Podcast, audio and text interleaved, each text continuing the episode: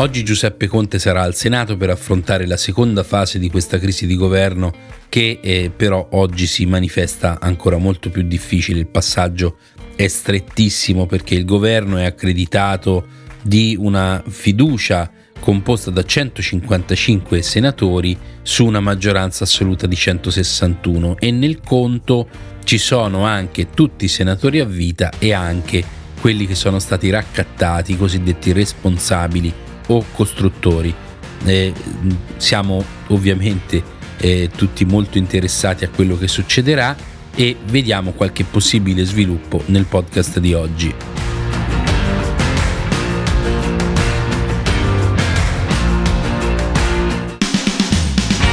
Il podcast della politica vista da destra. Un argomento al giorno senza il filtro della banalità e del politicamente corretto. A cura di Fabrizio Gareggia allora, oggi è una giornata ovviamente cruciale, l'esito del voto è atteso non prima delle 20.30, ma la discussione sarà lunghissima dalle 9.30 di stamattina in Senato. Eh, quindi eh, ci saranno sicuramente dei colpi di scena, ci saranno sicuramente degli sviluppi interessantissimi, eh, ma al momento, eh, come vi dicevo, eh, Giuseppe Conte può contare su una maggioranza relativa che non è una maggioranza assoluta, 155 voti sui 161 che sarebbero necessari io credo che se Conte oggi si comporta come si è comportato ieri alla Camera dei Deputati, molto probabilmente non riuscirà a migliorare questa performance perché eh, ieri Conte ha avuto il suo solito tono melenzo, stucchevole, lui addirittura si è umiliato, si è calato le braghe, ha cercato in ogni modo di infarcire il suo, il suo discorso di riferimenti a, a concessioni, a prebende, a ricompense per chiunque deciderà di sostenerlo. Ma la cosa più grave, a mio avviso, di questo discorso è che lui non è stato in grado di riconoscersi responsabile neanche di uno dei tanti guai che affligge il nostro paese.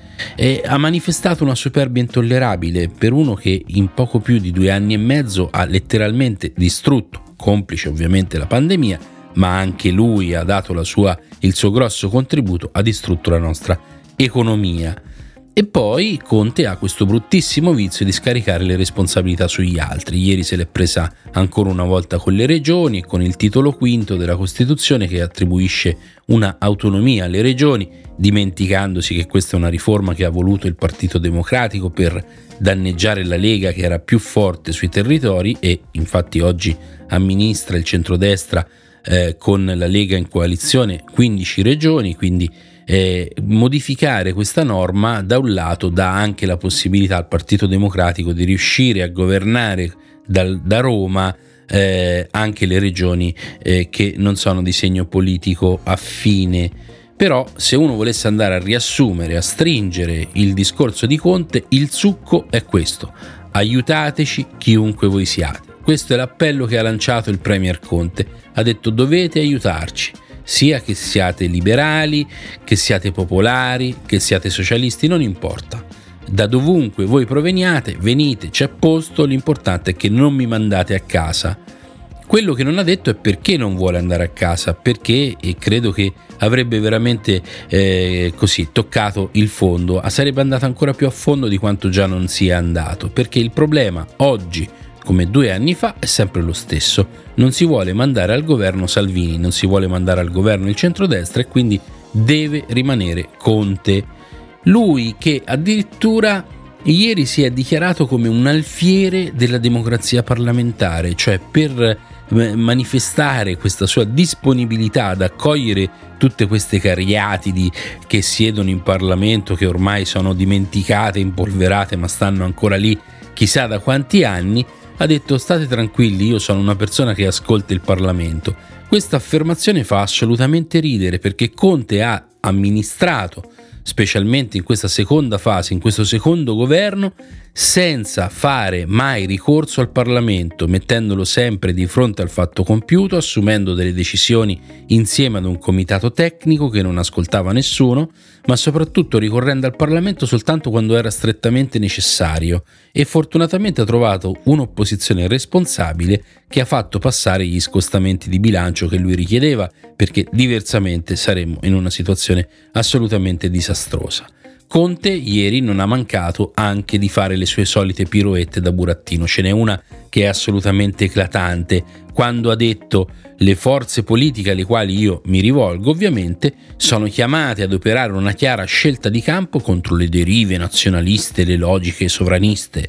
Adesso è diventato eh, così, l'alfiere della sinistra contro i nazionalismi, i populismi, i sovranismi. Strano però che nel 2018 alla scuola politica della Lega Conte intervenne su una domanda specifica che gli fu fatta. Lui disse sostanzialmente, adesso non ricordo le parole precise, ma disse non possiamo non dirci sovranisti e populisti proprio perché la nostra Costituzione all'articolo 1 prevede che la sovranità appartiene al popolo che la esercita nelle forme previste dalla legge. Quindi se lo dice la nostra Costituzione, anche io sicuramente sono un populista e un sovranista, salvo poi fare delle piroette all'occorrenza come ha fatto ieri. Ma come vi dicevo è stato un discorso pieno, infarcito di concessioni, è passato eh, dalla delega ai servizi, che è stato il casus belli con Italia Viva, che lui si è dichiarato immediatamente disponibile a cedere, ma anche la legge proporzionale, che è addirittura lo strumento attraverso il quale ritiene di poter dare qualche sicurezza ai partitini minori.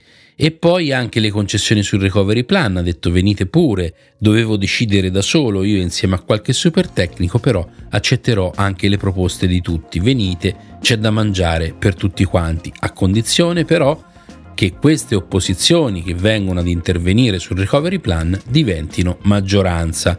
Poi ha messo sul piatto anche il Ministero dell'Agricoltura, ha detto io sono molto impegnato, quindi non potrò assolutamente prendermi cura del Ministero dell'Agricoltura, è a vostra disposizione di quelli che saranno i costruttori.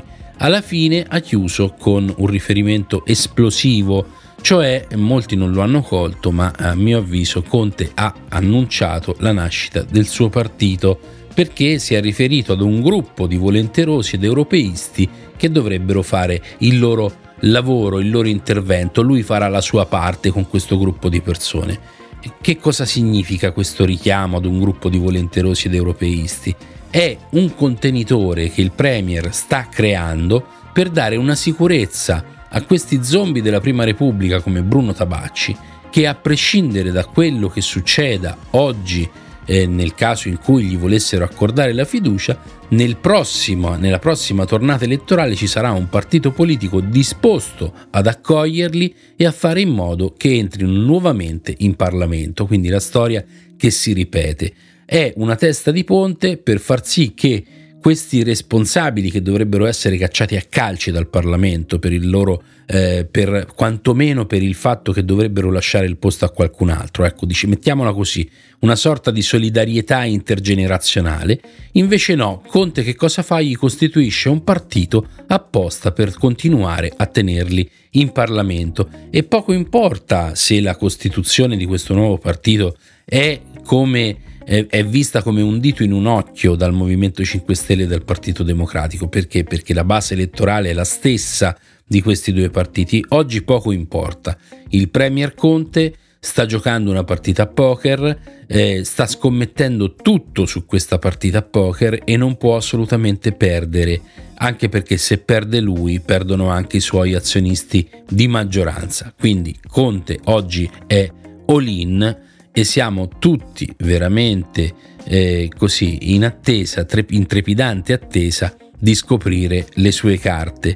Eh, se volete potete seguire la diretta dal Senato sulla mia pagina Facebook, la commenteremo insieme, altrimenti ci sentiamo domani.